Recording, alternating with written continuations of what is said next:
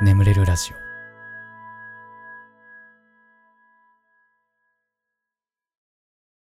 丸めてぽいのコーナー。ムカついた話、恥ずかしい話、忘れたくても忘れられない話など、すべて丸めてぽいしちゃいましょうという成仏コーナーでございます。お便りは丸めてぽいで締めるとなおよし。丸めてぽいのコーナーですけど、ちょっともう今日やってらんないんでね、もう酒飲みながらやりますね。はい、本日のお酒はサンガリアのうまサワーでございますね。初めて飲むお酒、うまサワーですね。非常に素晴らしいネーミングセンス、うまサワーでございますね。はい、飲みます。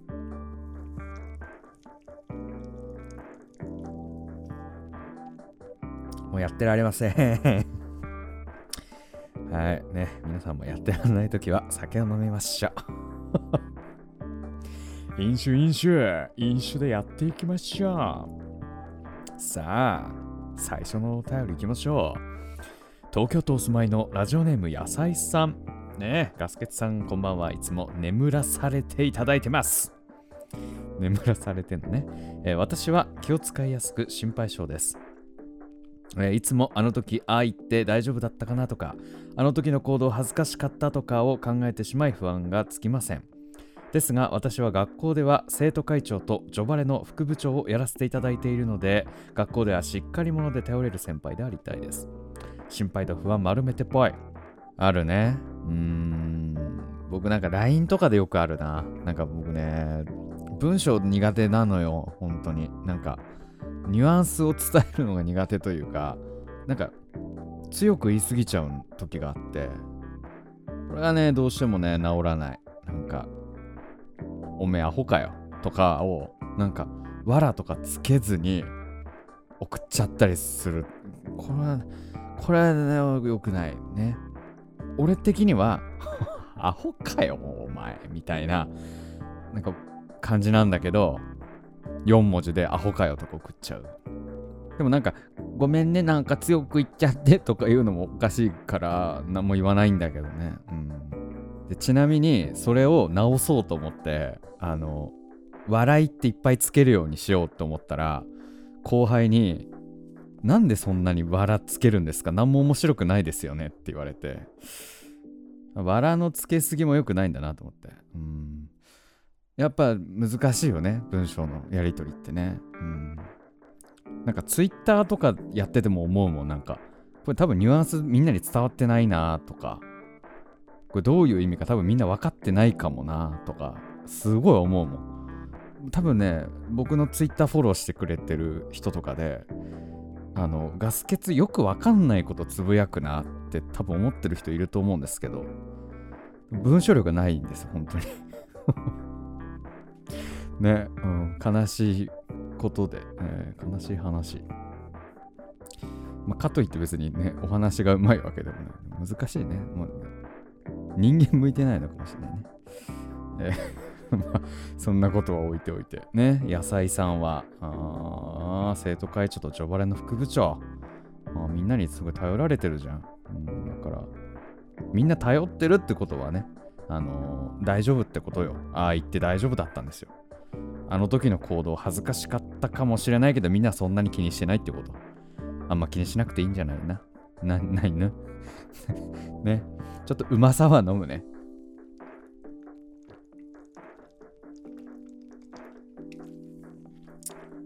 うまさは。えー、じゃあ次行きましょう。ね、え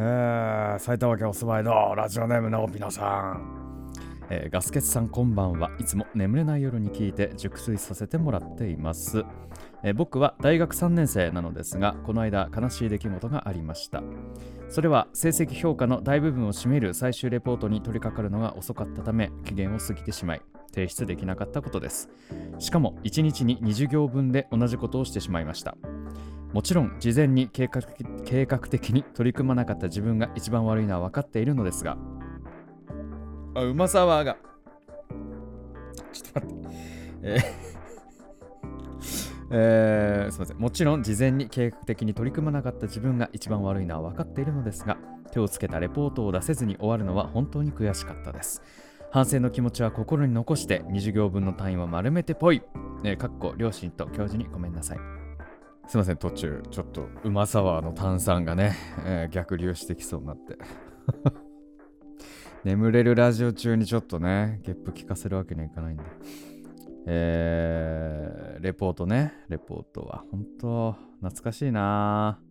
徹夜しまくってたもんな。もうギリギリになんないと動かないからさ、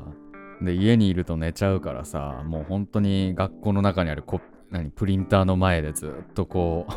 うパソコンカタカタしてさ、もうギリギリもうじゅうごふんまえぐらいになるまでわーっと書いて急いで印刷してなんか走って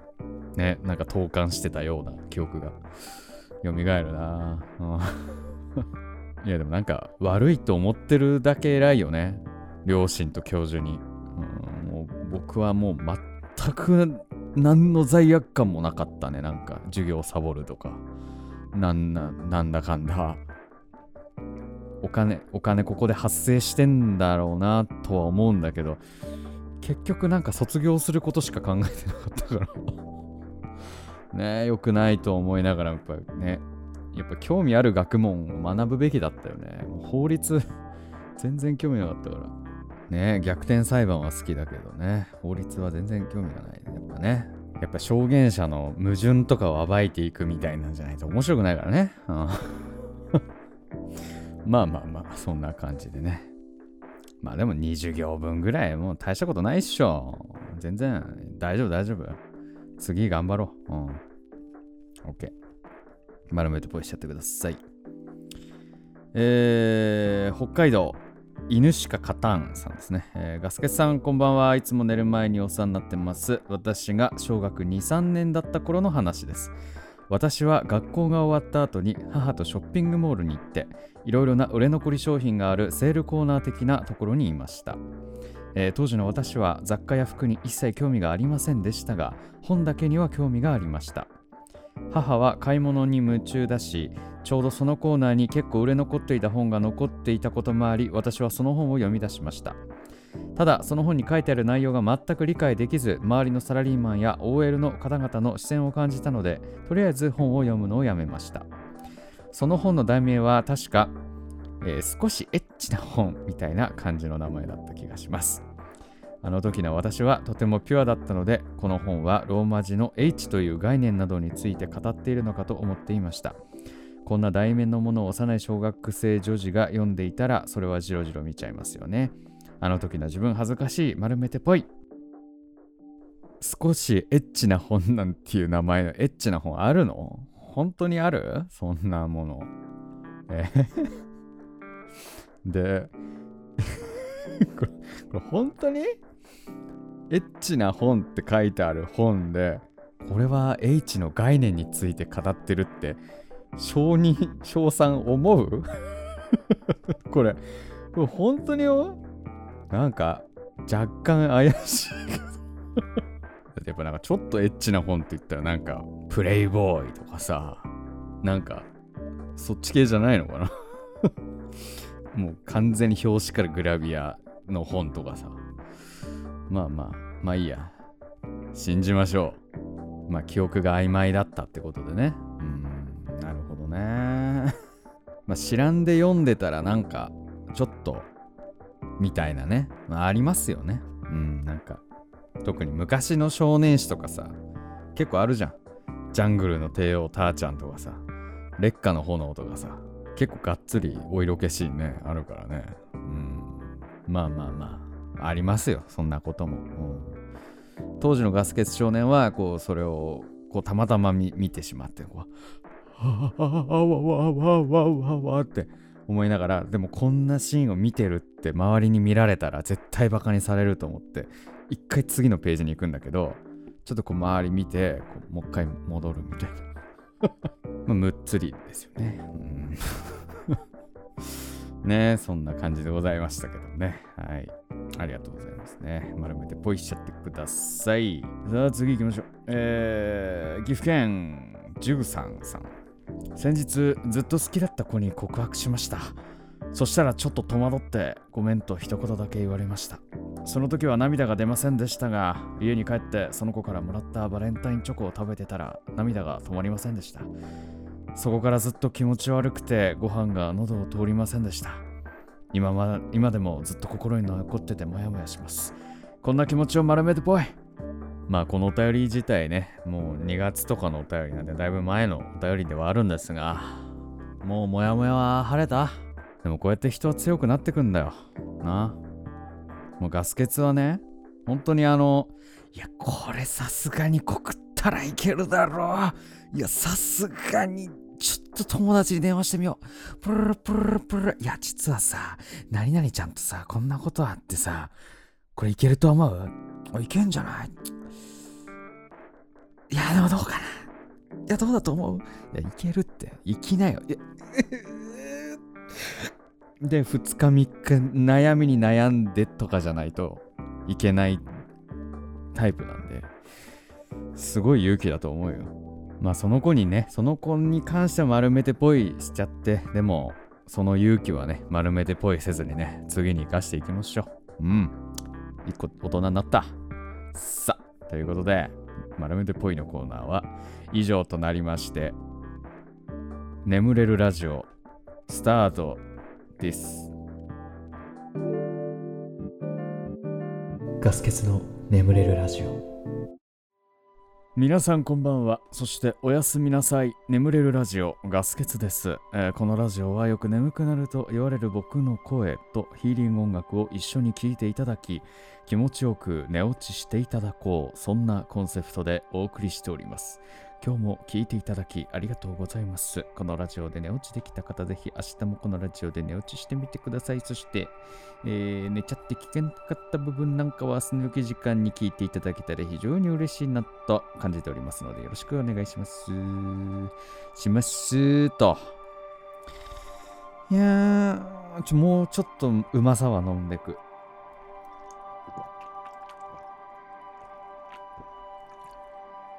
あうまさはですね、ラムネ味です、はい、これなんだ、糖類ゼロ、あーやっぱりか、なんかすごい人工甘味料の甘さですね。うーんサンガリアさんのうまさはでございますね。えー、こちら ピーアール でございますよね。はいえーということでございますけれども、えーりょうたさんね、えー、ガス欠さんの声が先生の声に似ていて、聞いてるとき毎回先生のことを思い出して、先生がラジオをやっていることを想像して笑ってしまいます。え先生だよ、りょうたりょうたお前お前寝てたな。うん寝てただろうな。今今寝てたな、ね、寝てていいんだけどさ、このラジオ寝てていいんだけど、えだから先生じゃないんだって。なんか、なんかちょこちょこいるけど、なんか社会の先生に似てるだなんだとか、数学の先生に似てるだなんだって。俺は睡眠学の先生だ、覚えたろ。えーあーえっと前回ね、まあ T シャツを作ろうみたいな話だったんだけど、ちょっと作るか、もうほんと作ろうか。うんまあ作ること自体はね簡単だからね、ちょっと期間、期間限定でちょっと様子見つつ売るか。うんちょっとね、やろう。うんえー、あとは、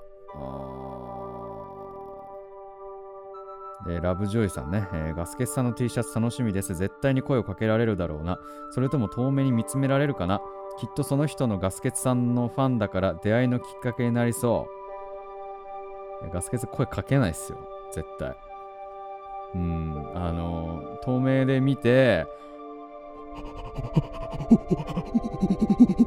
ってなって終わり。うんそんな声かけたりしない。なんかもうやだもんな、ナ、ナンパだと思われたら。えー、文鳥のトットちゃんさん T シャツもだけどステッカー欲しい。さりげなく消すなアピールしたい。おーステッカーねー、ちょっと Mac とかに貼ってよみんな。 Mac とか iPhone とかにマックに貼ってさ、ちょっとスタバで広げてよ。マック、マック勢。ちょっと頼むわ。ステッカーね。ちょっとステッカーも考えとこう。いやもうちょっとね、やりたいんだよね。T シャツデザインめっちゃやりたいなって思ってたから。すずりとかで売ろうかな、うん、はい、ありがとうございます。ちょっと考えますね。はい、えー、その他にもですね、ミセス羊さん、いちごいちごさん、りょうたさん、えー、ケスナーの R さん、はいたたたた的経済水域さん、ともさん、みこさん、もふかフェさん、えー、これ、A 何個だこれ、なんか A がいっぱいの人、A さん、あ、ひまわりさん、スーパーサンクスなので、えー、スーパーサンクスの方はですね、えー、心を込めてね、名前を連呼させていただきます。ひまわりさん、ひまちゃん、ひまわり、ひまわり、ひまわり、はい、ありがとうございました。えー、のりちゃんさん、えー、上友さん、ロック J さん、スラッシュハイフンさん、佐藤さん、くくなさん、ラブジョイさん、りくみるさん、ひしきさん、とりさん、まいろうさん、あきこさん、いちさん、みどりかえるさん、文鳥のとっとちゃんさん、ひつじめいさん、きつねさん、えー、さかゆさん、なおにーよんろくさん、とっとこだれ太郎さん、すずさん、こにたんさん、かずみんさん、コメントありがとうございました。番組であなたのお便りをお待ちしております。お便りは概要欄に貼ったりお便りフォームから送ってください。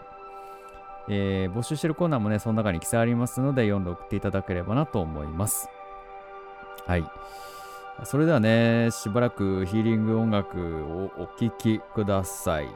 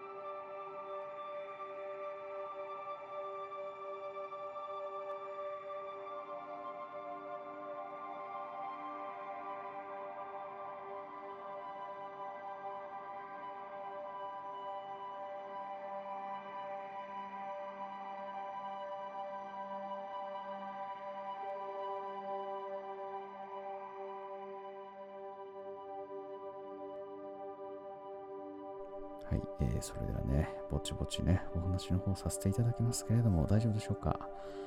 今寝てる人をね、起こさないようにね、静かに静かに話し始めるということを毎回やってるわけでございますけれどもね。えー、ふつおった。えー、群馬県、ガンタロウさん。えー、自分は Spotify で聞いてるのでいっかげつ遅れですが、最近聞いた回でガスケツさんは大学では法学部だったと聞きました。ですが今はデザイン系の仕事をしていますよね。どういう経緯で流れでそうなれたのか気になります。自分は今大学さんねん生で就職いろいろ不安なので参考に聞いてみたいです。で、改めてね、僕のキャリアについて話していけますかね。えー、ガスケツはですね、今、まあ、デザインというかまあ、映像制作の仕事をしてて、まあ、映像制作っつってもまあいろんなお仕事があるんですけど、その中でもまあいわゆるエディターと呼ばれる編集をメインにやっている感じですね。ただまあなんか頼まれれば全然ディレクターとかもやるし、うん、みたいな、まあまあ割と幅広くやってるけどメインは編集みたいな感じの仕事をしてるんですけど、えーまあ、僕はそうね、あの業界未経験で今この仕事をフリーランスでやってるっていう、結構、まあ、特殊っちゃ特殊な気が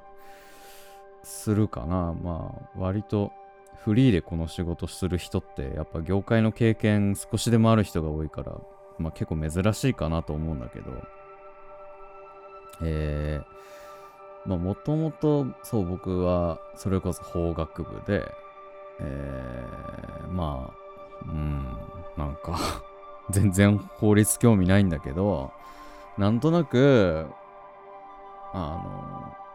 私立の文系の大学に、東京の私立文系の大学に行きたいっていうのがあって、なんでかっていうとなんかマスコミに強そうだから。で、なんでマスコミに行きたかったかっていうと、高校時代からなんとなく映像制作をよくやってたから、なんか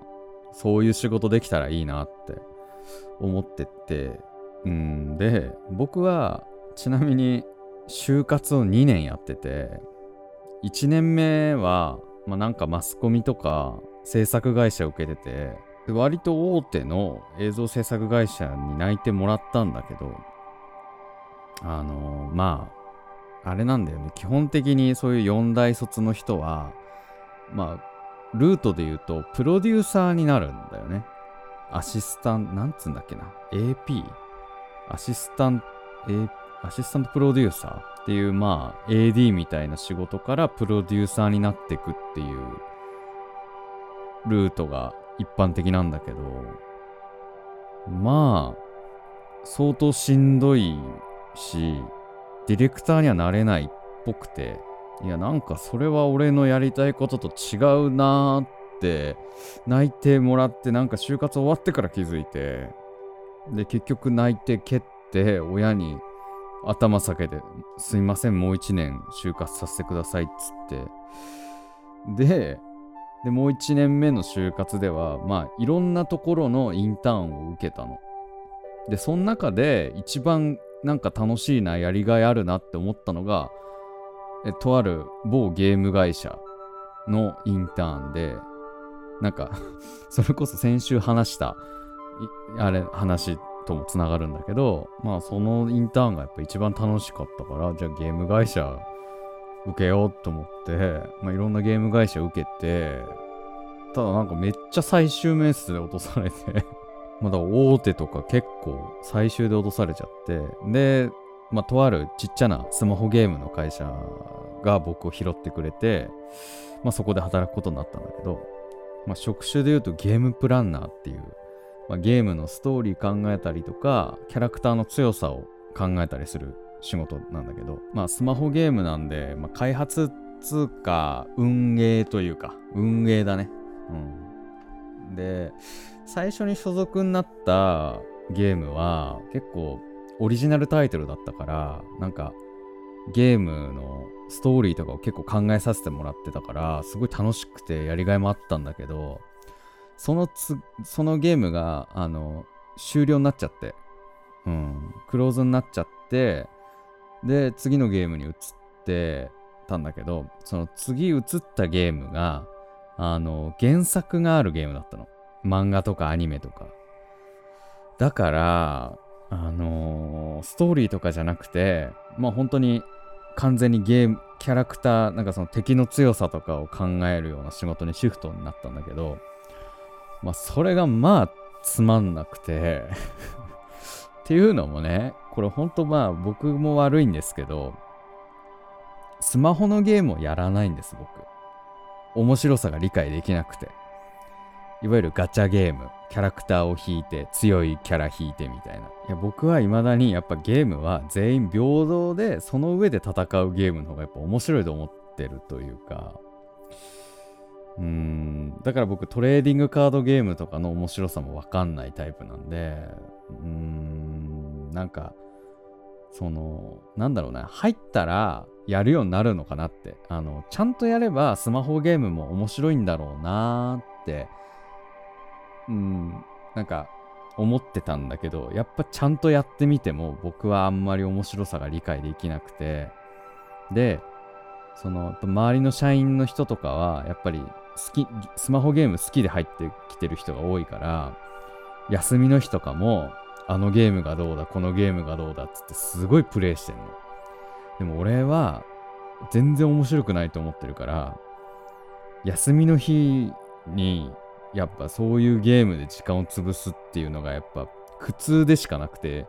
全然できなくて、でずっとね周りの上司とかにもあのちゃんとゲームスマホゲームやりなって言われてたんだけど、全然できなくて、俺が続かなくて、もう苦痛で苦痛で仕方なくて、もうそんでそんな時にあのー、なんかちょっとやんわり飲み会の席でお前使えねえなみたいな感じのニュアンスのこと言われて、いやまあ実際そんなストレートな言葉じゃないんですけどっていうことを聞いた時に、あ俺やっぱここじゃないわって、絶対ここじゃないってなって、まあずっと感じてたやっぱ転職への意識を高め始めて、やっぱり俺がやりたいのはやっぱ映像だっつって、ただ今までカメラで撮って撮ったやつをつなげるっていうのはやってたけど、いわゆるもっと踏み込んだ映像編集の技術とかって、まあ、学ぶ機会もなかったからよく知らなかったの。だか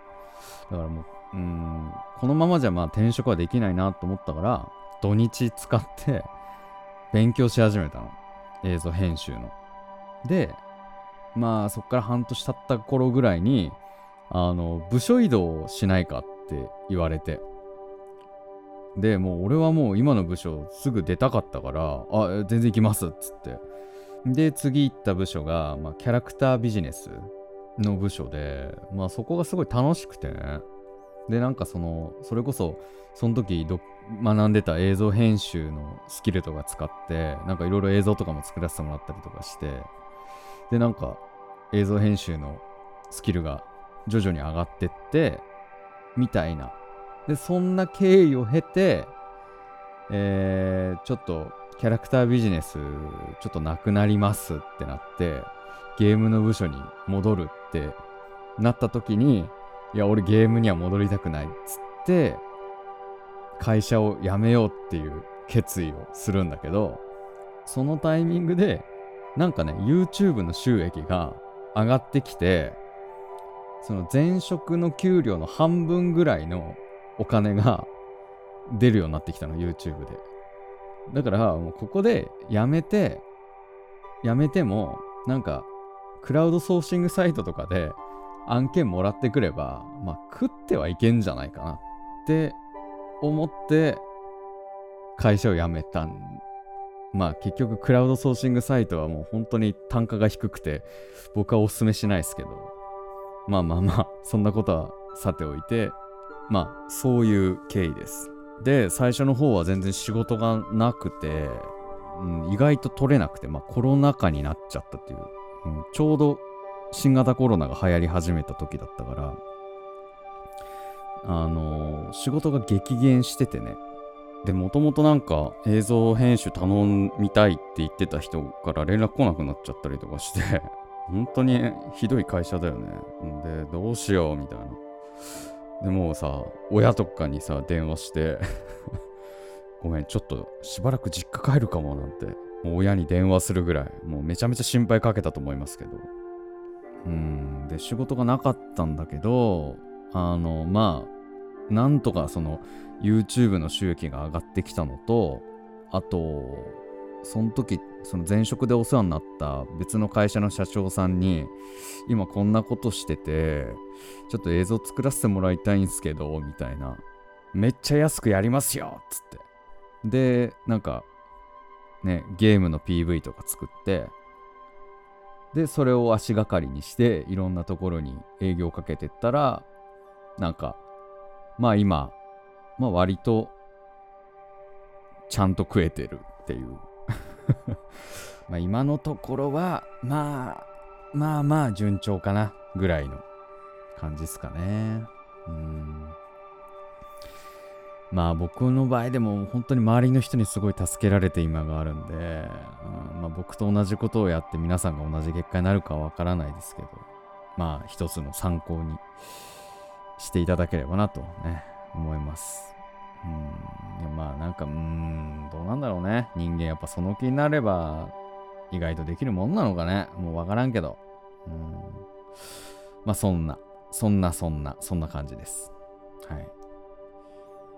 参考になりましたでしょうか。はいまあこんぐらいにしておきましょうかね、結構喋っちゃいましたね。はいえー、これでもね眠れないよという方はね、えー、シャッフル睡眠の動画とかもう一本ラジオ聞くとか、えー、ちょっとね朗読はねちょっと諸事情あって消しちゃったんですがポッドキャストの方に上がってますのでね、えー、そちら聞いていただくとかね、えー、いろいろあるかなと思いますのでよろしくお願いします。えー、ヒーリング音楽はこの後も続きますのでこのまま寝落ちという形でも大丈夫かなと思います。はいそれではね、えー、今まで聞いていただきありがとうございました。お相手はガスケツでした。おやすみなさい。